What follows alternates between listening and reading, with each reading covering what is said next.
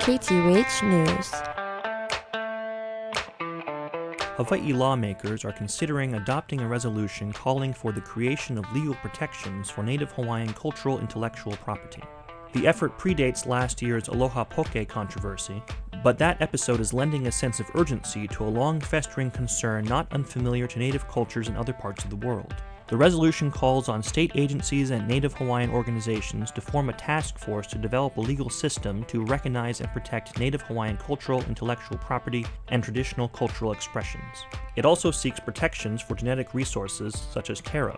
The resolution points to potential models in Aotearoa and Alaska, which both created signifiers that Indigenous people may place on their art as a mark of authenticity.